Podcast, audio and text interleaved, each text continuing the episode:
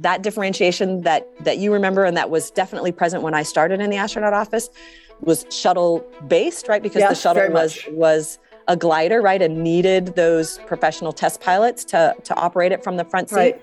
Um, but myself as an engineer and as an oceanographer, I got to be the flight engineer, right? And be a part of that crew that was operating. And so for the for the new vehicle that I flew on, the Crew Dragon, I was the pilot. And, you know, I don't have a military test flying background. And so as the vehicle and the mission evolves, the roles evolve as well. And in particular for Space Station, we could not have done Space Station without everybody having to learn to do everything, right? Because when you have only, you know, two U S crew members on board and you need to do a U S spacewalk, well, I don't care if you're a pilot or an engineer or a robotic arm operator, you have to be able to do that spacewalk. I am the only person to have walked in space and gone to the deepest point in the ocean. Hi, I'm Kathy Sullivan, and I'm an explorer. Exploring doesn't always have to involve going to some remote or exotic place. It simply requires your commitment to put curiosity into action. So join me on this podcast journey as I reflect on lessons learned from life so far and from my brilliant and ever inquisitive guests. We'll explore together in this very moment from right where you are. Spaceship not required. Welcome to Kathy Sullivan Explores. Before we take off, I have a gift for you. I believe that no matter where you are today, an active thirst for knowledge will help unlock your ability to live a life of meaning and happiness. So I'm sharing some lessons I've learned on my road less traveled. Over at Kathy Sullivan Explores dot com, you'll find my seven astronaut tips to improving your life on Earth. When you sign up, I'll send them to you. And also make sure you're the first to discover future podcast episodes and learn more about exciting adventures ahead. Just head on over to Kathy Sullivan Explores dot com. Were submarine races a thing in your youth? Where I grew up, that was a euphemism for going to the beach to make out. But it turns out there are also real sub races. A biennial, every other year competition among human-powered mini-subs run by an outfit called the International Submarine Races. I first met my guest today at the nineteen ninety-three sub races in Florida. She was going to pilot the U C L A sub around the course, and we talked over hot dogs at the post-race barbecue one evening. It was an absolutely forgettable chat for me, just one of the countless student encounters in my life as an astronaut. But it was life-changing for Megan McArthur, as I shared in my short solo, Momentary Mentoring. Seven years after that hot dog dinner, NASA selected Megan as an astronaut. She flew aboard the Space Shuttle on its final visit to the Hubble Space Telescope, and also on SpaceX's Crew Dragon two mission. She's had a front-row seat on the emergence of commercial space flights, and also the development of NASA's Artemis program to return to the moon. And she'll share all of this and more in the conversation that follows. Enjoy. Hey, Megan, really great to see you again. It's been a very long time. That's wonderful to see you too, Kathy. Yeah, so where, tell me where you're at. You have this funny green square behind you. Yeah, so I'm in um, I'm in the facility at Johnson Space Center in the astronaut office. We have this facility for doing virtual appearances, particularly with classrooms or other other setups, which was very handy, of course, during the pandemic when we weren't yeah. able to do in-person appearances. But it's a very it's a very high-tech room that I'm just borrowing for the nice quiet space that it offers. Very good. Now that you can do classroom visits virtually, I mean, it was always a big thing to find the day or day and a half to get somewhere. And how many do you end up doing? Does it, has it changed the frequency of doing them for astronauts today? You certainly can do a lot more, you know, but we still, as you remember, your schedule is pretty crammed full of stuff. So even fitting yeah. in one a month can be a bit of a challenge, but it is nice that you can fit it into a, an otherwise full day. Just come down the hall, do it, visit with the, the school children, and then go back to your business. Yeah. Yeah, the, the only downside is if you're talking to really young grades, you don't get all the little kid hugs. I know that part is hard. Fortunately for me, I also spend time I'm on a rotation right now over at Space Center Houston. And so I get to do a lot of in-person visit with with school children as well. And there's lots of hugs. It's great. And so that's kind of a hands-on, semi-interactive museum that's right on the flanks of the Space Center, right? Yeah, it's the official visitor center for Johnson Space Center. Okay. It's right across the street. Um, and they just do a tremendous amount of educational program, as well as having, of course, artifacts from spaceflight history, lots of spacesuits. Um, the Apollo seventeen capsule is there. So it's, uh, it's cool. a wonderful a wonderful resource for the community, and, and people travel from all over the world to visit. And it's got a space shuttle perched on a seven forty-seven, if I remember. That's right. We have the seven forty-seven and then the space shuttle mock-up on, on the roof of it. Yeah. Yeah. Which anyone who sees that for the first time is just totally blown away by the scale of it. Yeah. It's amazing. Yep. Yeah. So, Megan, I always start these um, interviews back at the beginning of the story uh, with the question about who you were as a child, and, you know, paint that picture for us of young Megan McArthur and, you know, where she grew up and what family life was like and early memories that you still have of those early years. Sure. Well, my family is very important to me, probably because we're a military family. So my whole life up until high school really was moving around the world with my family. I have um, two sisters. So, so for a long time, I was the youngest of, of three. And then I have a younger brother who was born twelve years later. Um, while we were living in England, actually. So my father was a career naval officer. He was a naval aviator. He flew an aircraft called the P three Orion. And in the course of his career, we we moved every year or every two years. The longest time, you know, we stayed in one place was probably England. That was four years. And even then we moved house a couple of times. So um, it was a tremendous way to grow up. It was a tremendous way to see the world as a young person and realize that there's just a whole lot more out there than than what you can see from your own backyard. And what mixture of living on base and off did you experience through those years? In all of the times that we lived overseas, we lived off base. So one of the times we lived in Japan, um, and this was would have been an unaccompanied tour for my father, but my parents decided that it would be an incredible experience for us girls to be able to, to live there as well. So we did go to school, um, the U S school on the military base, but we lived off base in the in the local area. Um, same thing when we lived in Canada. My father did an exchange with the Canadian Air Force, so we lived what we call on the economy, right, in the local neighborhood. Also in England, we lived just in, you know, in the little local villages that were nearby the base where my dad worked. If you're going to school in the American schools, which, you know, makes sense so that you can line everything up with schools back home when you eventually come back to the States. But if you're doing that, were you ever able to build any friendships with local kids and get to know their sense of the world and some of their traditions and games? Sure. Uh, well, Canada was probably the easiest because we did go to the local schools speaking the, the same oh, language right. and the school system very similar. Plus, I was very young. It was preschool and kindergarten for me there. So one of my oldest friends, Darnie, I met in, in preschool back then. Um, and so I have known her over the years. Japan was harder, of course, because of the language. So going to school on the base, but we would we would at least be able to play outdoors with the local kids, not really getting to have a lot of detailed conversations, but we could have snowball fights and um, we could use sign language to communicate, you know, yeah. time out and it's time to go in for lunch and those kinds of things. So sa- same thing in England, of course, we we speak the language, but the school system being so different, it was important for us to stay in the in the U S schools. Um, but we were able to, you know, meet the local kids. I babysat for the little boys next door who are now fully grown men. And I tease them about how hard on me they were when I was trying to get them to go to bed at night. But so we do have some wonderful, our family has some wonderful friendships that were made in, you know, in these different places that people that we keep up with over the yeah. years. Any other particularly vivid memories that as you're living your life now, you find yourself drawing on or coming into play? Um, that's a great question. I, I think about my earliest memories of going to air shows, which have become, you know, an important feature of my life, or going to air shows in England with my father and how, you know, cold and rainy and wet it was. And we were out there to watch, you know, a lot of times these old warbirds, which my dad just loved.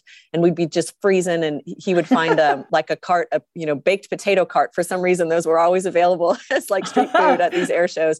So I remember shivering and watching air shows and um, enjoying a, a hot baked potato with my dad and, you know, air shows all over the place. So those are good memories. Sort of early teenage years? Um, that was, we lived in England when I was from about ten to about fourteen. Okay. Yeah. And did that make an imprint on you? To, did it plant any seeds about aviation being cool or interesting or... Absolutely. Certainly, you know, when I was seven years old and they ask you in second grade, what are you going to be when you grow up? I would say I'm going to be a pilot like my dad. I changed my mind a lot. You know, sometimes I was going to be whatever my big sister was going to be, but but that interest in aviation was always there. And also that community of people you know, when you travel all over the country and all over the world, the people who you are closest to are the people that are in that same aviation community, right? So the families whose parent is in the military and doing that same job. You know, my dad was was overseas and actually flying a mission when I was born. And so it was the spouses from that community that were taking care of my mom and my and my siblings at that time. So that sense of community and purpose has been, you know, kind of always important to me in my life. Mm. And so when did space first enter the picture? Was that kind of a first field that really struck you as, I want my life to be like that, or? Well, it was it was associated with being part of a military family, because when I was a teenager, we lived on a military base in California called Moffett Field Naval Air Station. My father was stationed there, and that shares a space with the NASA Ames Research Center.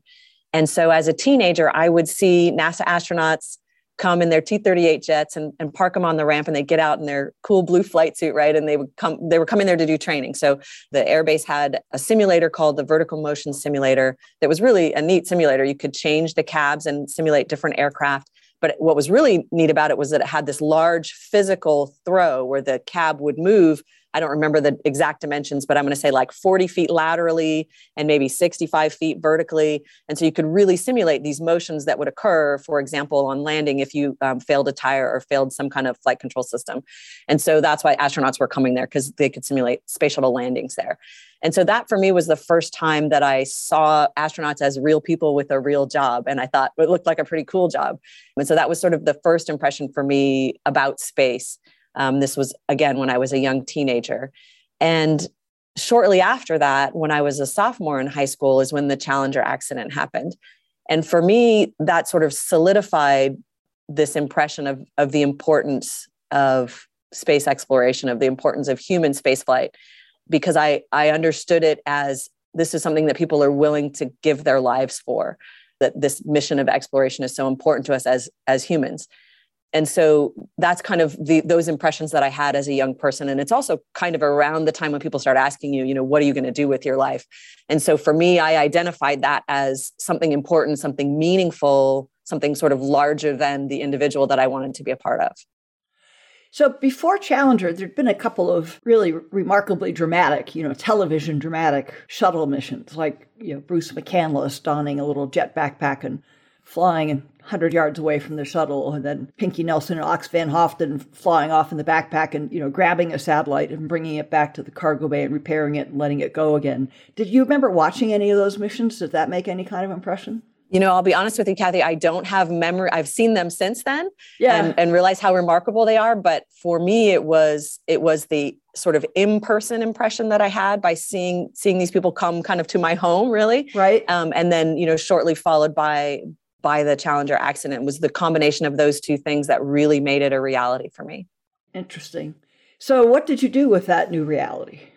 Well, it was at the time when I was starting to explore, what am I going to do next, right? Going off to college, what I'm going to, what am I going to study in college? And having already had the in- interest in aviation and now this new interest in space, I started looking for universities that had an aerospace engineering program, understanding that it would be a real long shot to ever get to be an actual astronaut, but believing that I wanted to be a part of such a mission, right? A, a part of a group of people that were that were pursuing these kinds of goals. And so I was, you know, I wanted to work for, for NASA. And, you know, with my understanding at that point, that meant, you know, aerospace engineering. That's, that's was my understanding at that time. Was that your dad's academic background?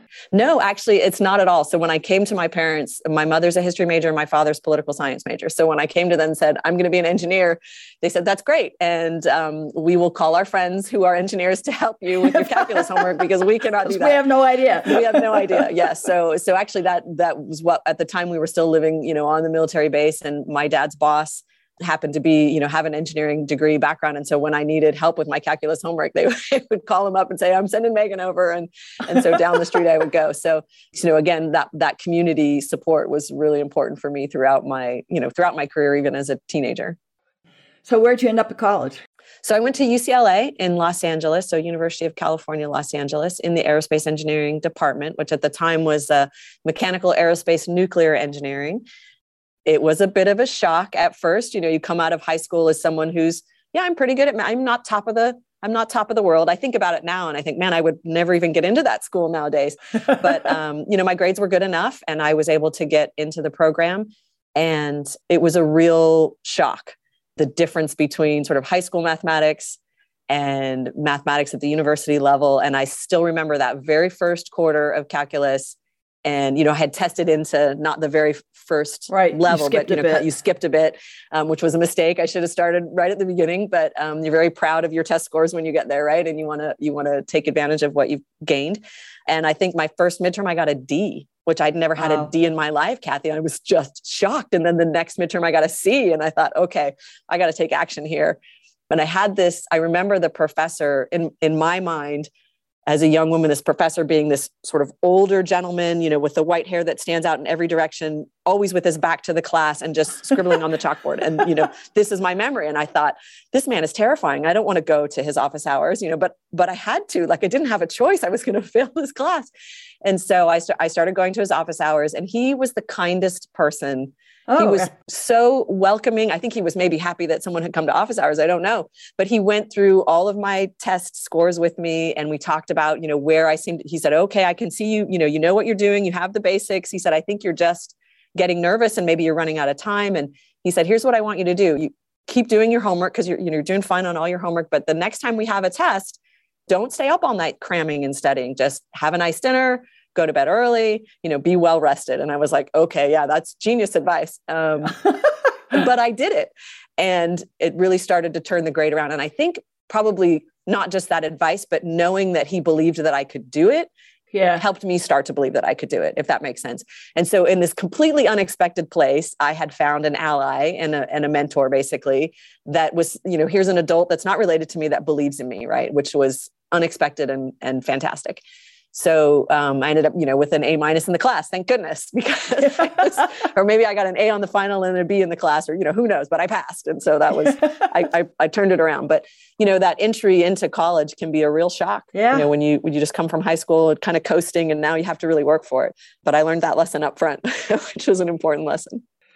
Do you ever think about what would happen if he, you know, I mean, some people's attitude, or some would approach a situation like that, challenging you further, you know, the mindset of sort of, let me doubt her and make her mad, and her anger will rile up, and, and that'll spur her to achieve. That, that's, you know, one push button people, a lot of people right. like to push as a primary leadership mechanism. He, he pushed the other button. He, he pushed the, I can see you can handle this. Let's find a way that yeah. that comes through. You know, I have not thought about that before, but that's a really interesting question. I have had other periods in my life Um, which we'll probably get to, where people said, you know, you really need to rethink this. I'm not sure you can do this. And my reaction absolutely was to, you know, to sit up straight and say, I absolutely can do this. Don't you dare tell me I can't. But I think at that time, at that age, and that level of vulnerability I had in that transition, I probably would not have persisted on my own um, because, you know, you're you're sort of filled with doubt. I was. And thinking, I should change my major. I'm going to be an English major.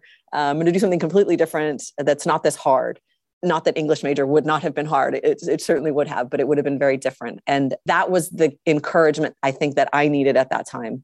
Yeah, because I had a very similar experience freshman year when I was making a big course change from a language major mm. into a science major. And, you know, I know for a fact, if the professor I had approached for some, I mean, very vague guidance, something is really interesting me in here, and I'm not sure what it is, and I'm not sure what to do about it. and, and if he had basically said, well, you're a stupid seventeen-year-old French major, no wonder, go back to the French department, I would have gone. Absolutely. Yeah. Yeah. But he responded more like that, Prof. He said he, he heard what was underneath. Yep. And fed it to help it come out instead of squashing on it. That's fantastic. And I, I wouldn't be here either if I'd picked the wrong guy. Right. You know, it's interesting. My guy, my professor, looked like a very approachable, kindly surfer dude and lived up to that. Your guy from the back kind of looked like an ogre that was terrifying. So that's right. Yeah. Well, you were in Santa Cruz, so maybe that that helps with the surfer dude approach. Probably but, helped a lot with the surfer dude approach. Right. I, I was very lucky and very grateful. You know, the older I get, the more I realize how important that moment was for me. Yeah. So you pass calculus and you carry on with your major, but you also made a pretty significant course change in college. Tell Curious how that first started to occur to you and what you remember of how it felt to be navigating that. Sure.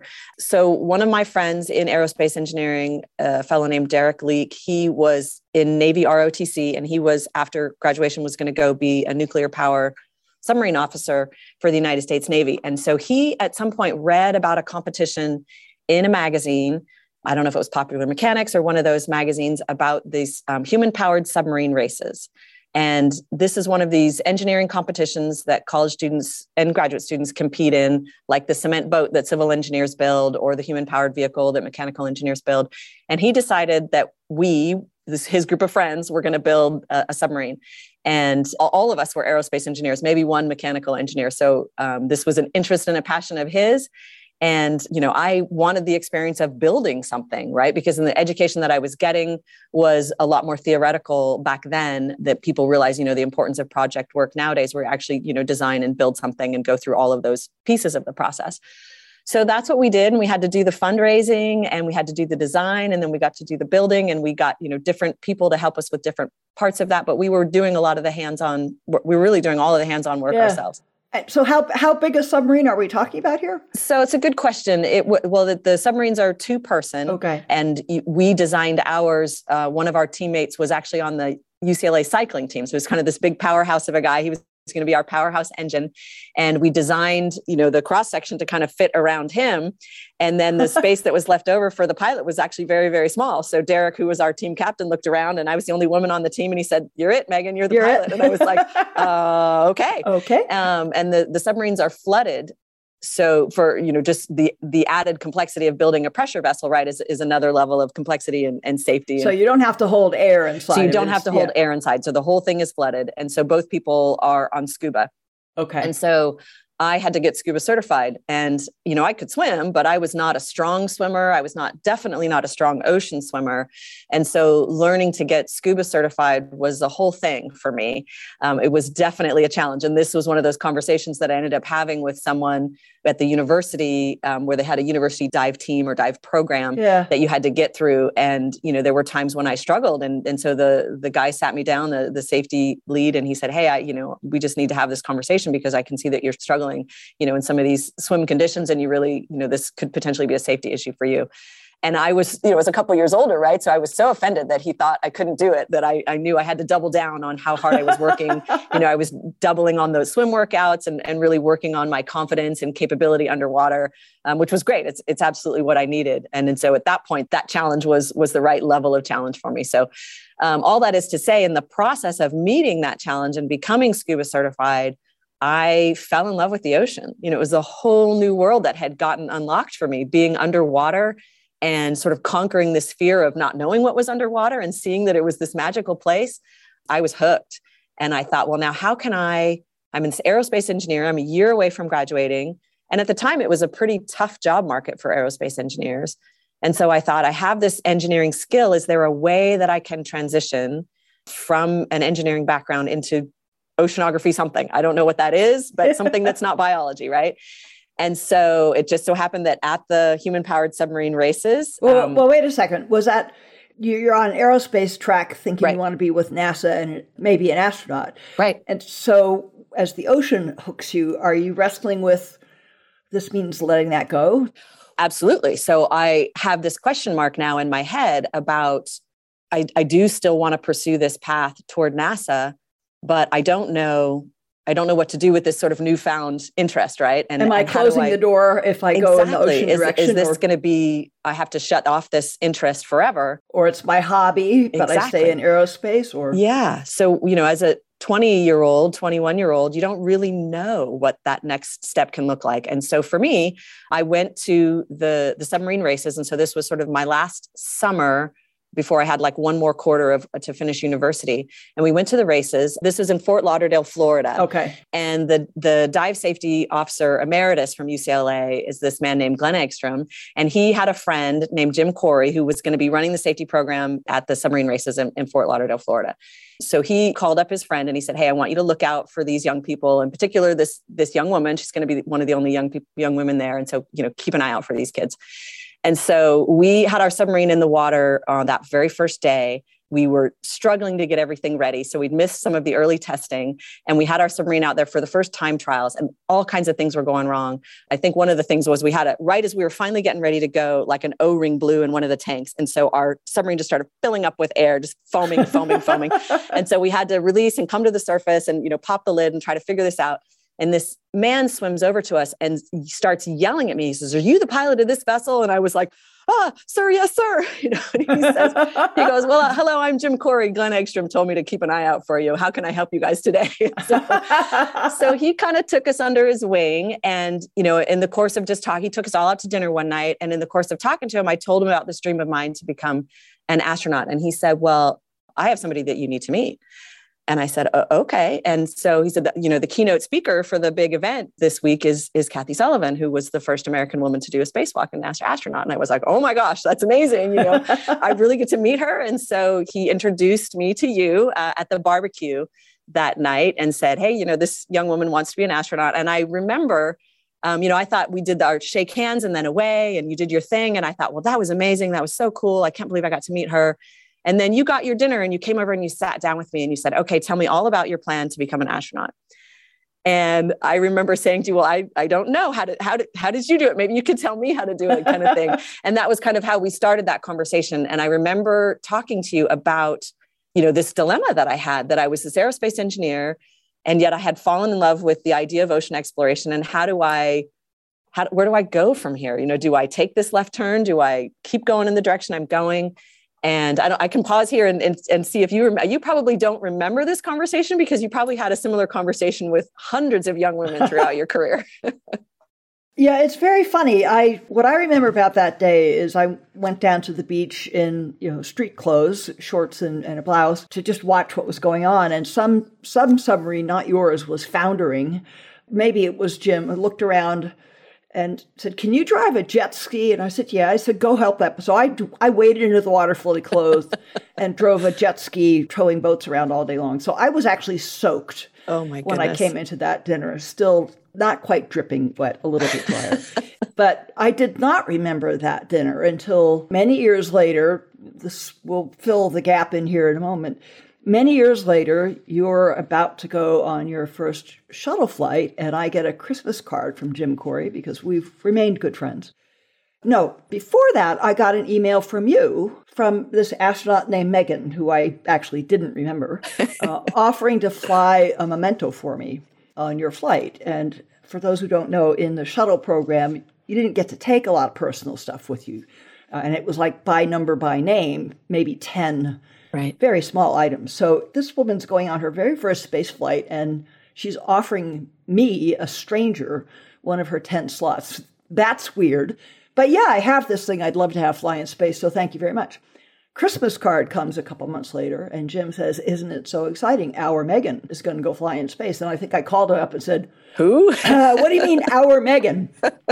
And he told me the whole story. And I think I then wrote you an email saying, "Oh, well, guess what I just remembered?" Because you're right. Yes. As an astronaut, you have you have hundreds of those moments, some a little more structured and planned than others. And right. Like everyone, you're inadvertently mentoring people or showing them an example when you don't even know it. Right. And the more visible you are in a coveted, high-cachet job, the more that's happening without you even being aware of it. Absolutely. And I still, I hope someday that some young person that I have talked to will come to me and say, "Hey, I'm about to, I'm going to Mars. And is there any small thing I can take for you to Mars? Because thank you so much for talking to me when I was trying to figure out my life." But what I remember, and the advice, the thing that I say to people every time I'm asked for advice about how to become an astronaut, I say, "Well, I had the opportunity to meet Kathy Sullivan when I was a young woman.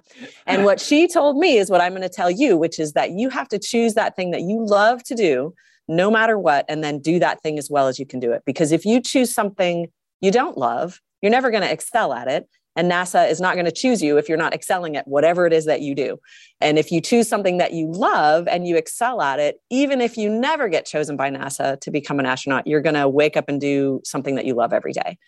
And, you know, that probably seems like really obvious advice to an adult or to someone, you know, at the point that we're at in our lives now. But at the time, it was it was so powerful. It was like permission. to do what uh, what made sense to me, what I what I knew in my heart I wanted to do. And it was this notion that you're not closing a door. There's not a pipeline, right? There's not one way to get from here to there. That's right. There's not it's one pathway. magic pathway. Right, right, right. You can step off. You can step back on. You're going to wind all over the place. Yeah. But, you know, keep those goals in mind. Keep keep moving forward. And, you know, you just don't know where you're going to end up. Yeah. Well, and, and, you know, if you're aiming at a particular job with a particular company or agency, you also don't know, and they don't know, what the future holds from them. A program could close down, something else could end it. And you've, you've taken a path you don't like that you're not going to fully excel at, hoping that doors, their door stays open and then it closes. It can happen. Right. And the thing I think a lot of people don't realize is that, you know, I'm not at NASA to do aerospace engineering. I'm not at NASA to do oceanography, right? I'm at NASA to be part of a team that's executing a mission together. And it's that combination of skills, which engineering contributes to, right? Which my, you know, at sea experience contributes to, that helps us complete those missions successfully. So it's that, it's just a combination of skills. It's not one specific task that you're going to be expected to do. And that's what's so great about the job, right? Is that you're, you're getting to always learn new stuff and always do different things. So that's a great segue to the next thing I wanted to ask you, which is paint a verbal picture for my listeners about what life is like for an astronaut. You've you've been at NASA for how many years? I've been at NASA for twenty-two years. And you've flown in space how many times? I've flown in space twice. Okay. So there's a lot of time in between and around those two space flights. And I've said many times to people, no one stays twenty-two years. The reward, if the satisfaction, is just two events. So there's got to be something in all those other days and times. Absolutely. That's compelling, gratifying, satisfying. So, but tell me more at the texture level. What's what's a day like? What's a week like for an astronaut? Sure. The best thing about it, Kathy, is that every day and every week is different, right? And and that's really one of the things I realized that I love about it. And again, coming in, I didn't know to expect that, but but being here and and experiencing that, it's it is part of the reason why you stay, right? The other big reason kind of goes back to what I talked about earlier, which is being part of a team that cares passionately about something that's difficult, right? This is not easy things to do. Being part of a high-performing team and meeting those challenges together, it doesn't necessarily matter if you're the team member that's in space, you're a team member on the ground, you're still making it happen. And you experience that in very real ways every day. So the typical day when you start, obviously, as an astronaut, you're doing a lot of training, right? So it's a, it can be classroom sessions. It starts off typically as classroom sessions in a group that you were selected with. My group was seventeen astronauts from all different backgrounds, right? So a lot of military, some civilian scientists and engineers, medical doctors, those kinds of things. Kind of like graduate school for astronauts, right? That's exactly right. Yes. And so everybody's coming from these different backgrounds. You have test pilots. We had a guy that was a submarine officer, Air Force uh, flight test engineers. And so you got this, you know, not incredibly diverse, because obviously we're hiring people with technical and engineering and science backgrounds. Right. Um, because we're hiring them to do technical and engineering types of things, right? So we're doing classroom lessons on how the spacecraft operates, how we operate the spacecraft. So then you do simulations where you're in a situation that resembles the, the spacecraft, and you're learning how to operate it when everything's going well. And then they start breaking everything, and you learn how to operate it when things are not going so well. And you do this sort of, I remember when I first walked into one of the simulators and I thought, look at all these switches. I am never going to learn what all exactly. these switches do. It's like sixteen hundred switches in a space shuttle cockpit. Yeah, it's so many. Um, but sure enough, we, I mean, we have the best instructors in the world, right? These people are so good at what they do, and they break it down system by system. They teach you how the individual system operates and how it malfunctions. And then they teach you how the systems operate together and how they malfunction together, and how you can, you know, fix one thing, you know, to, to sort of limp along in another area. So, um, well, and how to figure out which one has yeah. failed and how what the interactions out, right? are. Yeah, exactly. I mean, what's the we symptomology? Have, right. We have we have technology now where the computer can tell you this is what's wrong. But but back in the day, for the, the space shuttle technology, it was you had to very much put together, well, this sign and this sign and this notification means that this is my failure. And so these are the steps I need to take. So it definitely was a little bit more like solving a mystery um, than than it can be now. So um, that was the beginning. You also then learn to do sort of the the advanced level work, right? The robotics, the spacewalking, potentially the science that you're going to do on a given mission, the rendezvous task, so two spacecraft meeting together in space, you do sort of advanced level training. Um, but after your initial training is over, which tends to be about two years, then you're released, you know, into, into the wild, right, into the astronaut office to support the mission in whatever way somebody needs support. So that often involves going to meetings, right, and representing yeah. the astronaut office when decisions are being made about, you know, how something is going to work, about tasks that are going to be done. And so you, you're the voice for the astronaut office in a, in a lot of these different forums.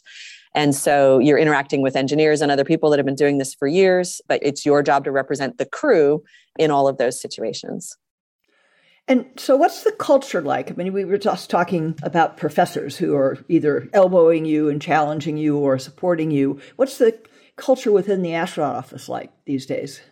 Um, well, the, the culture, I would say, has it has changed largely because the size of the astronaut office has changed and the mission has changed. And so when I first arrived, there was something like one hundred twenty astronauts, and we launched eight space shuttles in the first twelve months that I was here because we were right in the heart of, right at the beginning of the space station construction. And so there was just a tremendous energy. You know, we were doing simulations all the time.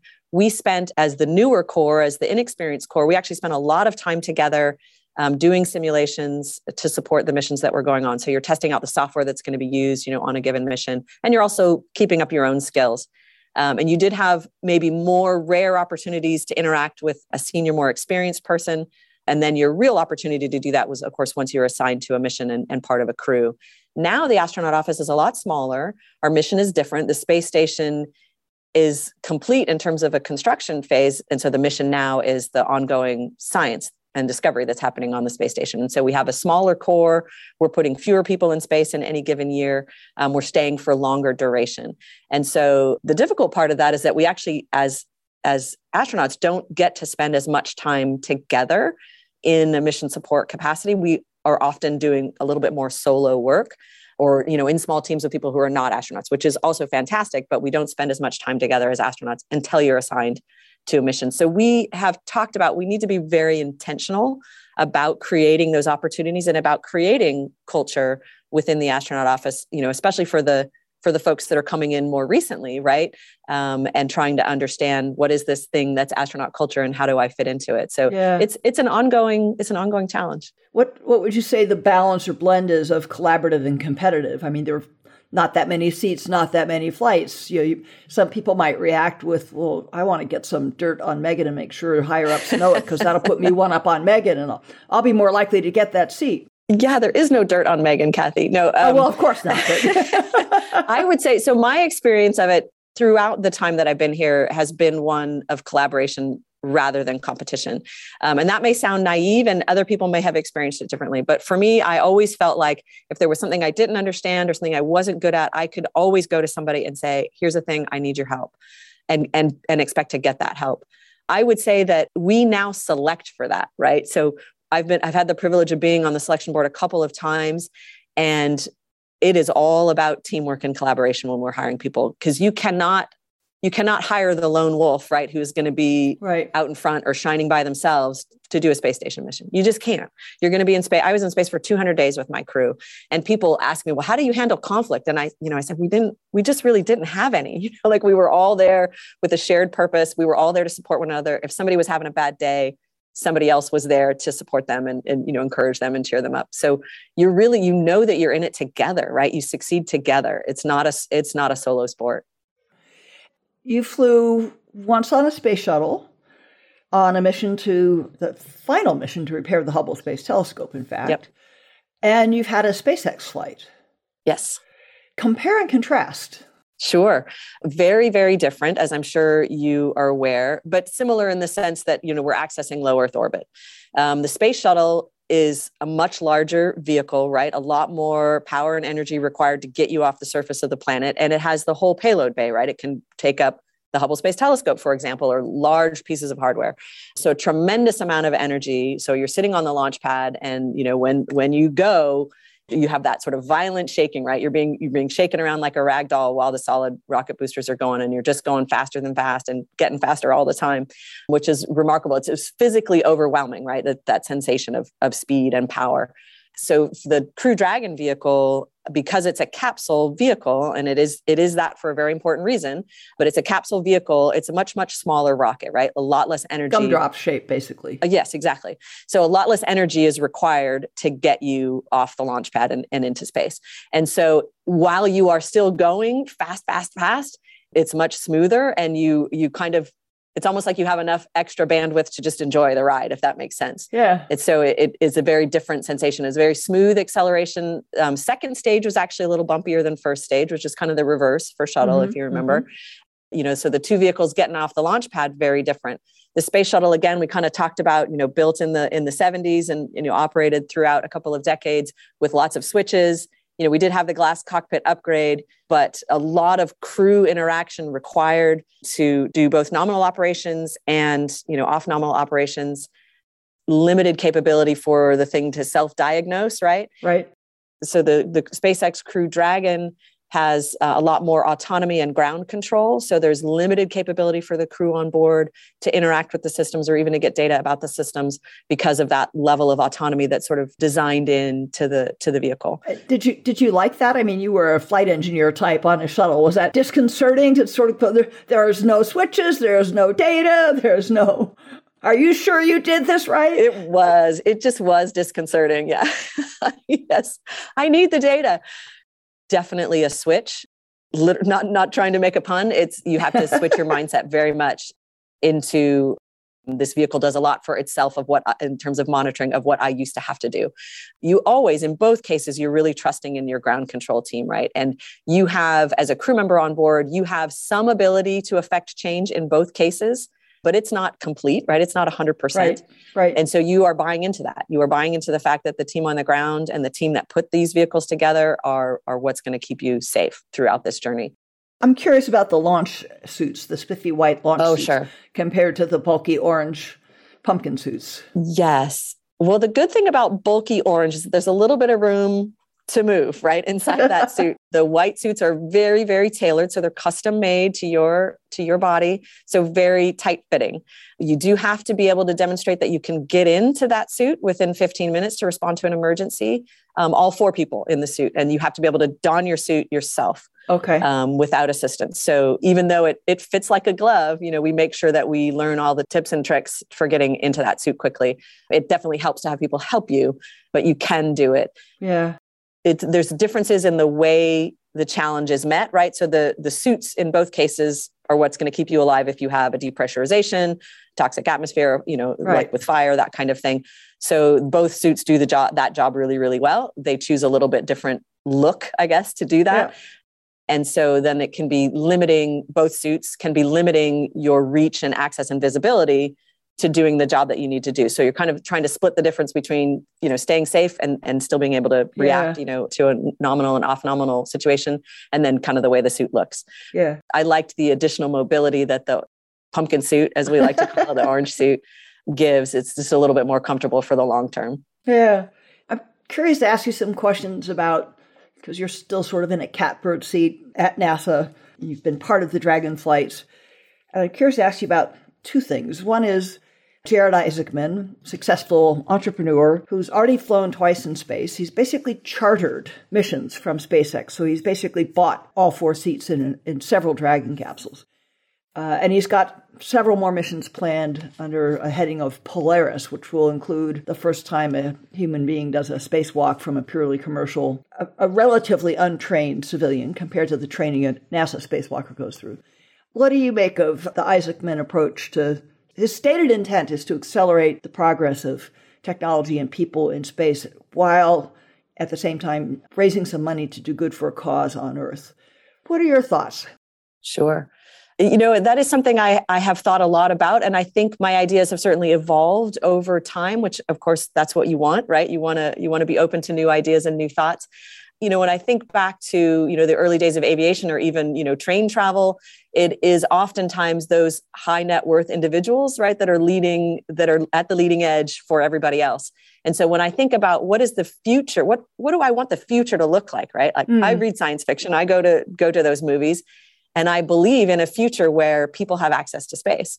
And so if you want that future, at some point, the now has to be complicated, right? And difficult. Right. And I think we're in that now right now. Change, hmm. change can be really hard. It can be scary. And so when you see people doing things in a way that's different than the way we're used to doing them, that gives us pause, right? And, and I know from having done the training, and you know from having done it in space, spacewalks are difficult and dangerous. And the hardware required to keep you safe in that environment is complicated. And we are seeing that now with our with our fleet of suits that we're still using, yeah. you know, maintaining those suits and making sure that they can continue to do that really important job. It's a challenging thing.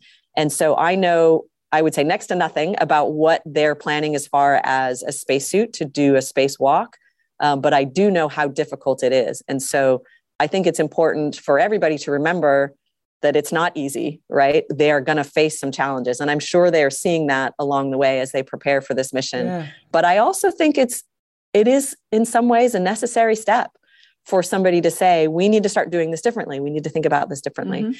And so while I have kind of a lot of trepidation about it, I'm also very interested to see how it plays out. So how far into the future do you think it will be when an average person going to space will be about as complicated as the pre-takeoff briefing in an airliner? Seat belt, seat back, tray table, thank you very much, enjoy the flight. Oh, I'm not, you know, I, I'm not very good with the crystal ball. Decades? I think it's decades. I mean, and it depends on what kind of experience you're talking about. If you're talking about having the suborbital flight that maybe gets you from one continent to another, you know, that is probably sooner. I don't know economically if the cost would come down enough in the next mm-hmm. decade for your average person like myself to do.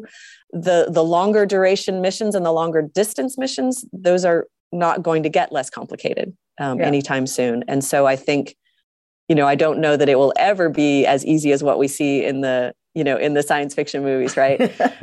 But I, I'm hopeful that the access gets to be greater than it is now. Mm-hmm. So what's next for you? You you talked about having this dual job at sort of the museum side, the visitor center side, and still on the NASA payroll. What's the future hold for Megan McArthur? Well, you know, when I was in space last year, I started to think about that, partly because people start to ask you, you know, even though you probably remember this, like you got, got back from your mission and people would be like, what's next for you? When's your next mission? Yeah, right. Like, can I just enjoy being as, back? As if I know. Yeah. Can I have thirty seconds? To- yeah. So when you're on a long duration mission, people do, well, what are you going to do next? And I'm like, man, I'm only halfway through this, but okay, I'll start, you know, I'll start thinking about it. What do I want to do next? And part of this job that I love is sharing it with people, right? Understanding that I didn't get here by myself. Um, you know, the American people put me here, and I feel like an obligation to share, you know, the, the wonders of the experience that I got to have. And I enjoy it, right? I enjoy seeing somebody spark to a new idea or start to think about something in a different way. I really enjoy that aspect of it. And so I wondered, how could I, you know, with my background and experiences, how can I contribute in a meaningful way to sharing this experience? You know, we talk a lot about STEM education, science, technology, engineering, and math. I'm not a professional educator, although I have a lot of experience with informal education. And I think about, you know, we, I think we do, we have a lot of programs for young people to encourage STEM. And that's so important, I think, for our country right now. But I also think it's important for every citizen, right? Every person walking down the street to have some capacity for science literacy. And yet you meet so many people, so many adults that say, oh, no, I'm not a science person, or right. oh, I was terrible at math. But that interest is there. And, and you see that interest when you have a conversation with people about space. And so I think of space kind of as a, as a gateway science, right? Because almost everybody is interested. They find it fascinating. Yeah. Even if it's that they're just connecting with you as having lived in this unusual environment, they want to know more about it. And so you're able to teach people stuff that is, you know, science without them maybe sneak it in there. It, right. Right. And so for me, like, I love museums. I've always loved museums, um, science museums, right? Aviation museums. I love it. And I love going there. You see people with their families, they're having a good time, but they're also learning. And they're probably, they're thinking, oh, I want my child, you know, yeah. to have this exposure to STEM. But I, I, me, Megan, I want the parents and everybody else to have that exposure, right? And to understand that this is something that they can grasp, not only something that they can grasp, but, but they have to grasp, right? To be a functioning citizen in a world that has pandemics and droughts and global climate change and all of these decisions that we have to make. So anyway, that's a lot of ideas, but this is all percolating in my head when I think about how how can I contribute to, you know, promoting science literacy, you know, right, for the general population. And I see a way to do that at, at a science center, like a Space Center Houston, that invites people in, right? People of all backgrounds right. and all ages to come in and have fun, but also to learn something and to increase their confidence as well as increase their knowledge about science and about space exploration. So that's kind of where I'm, I'm kind of forging that path.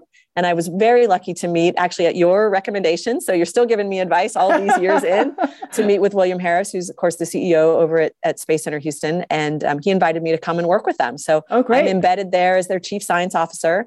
And I help basically, you know, inform the, the experiences and the programming that they do, you know, bring that authenticity yeah. from, from the real spaceflight experience, you know, as they're developing educational programs and exhibits and everything else.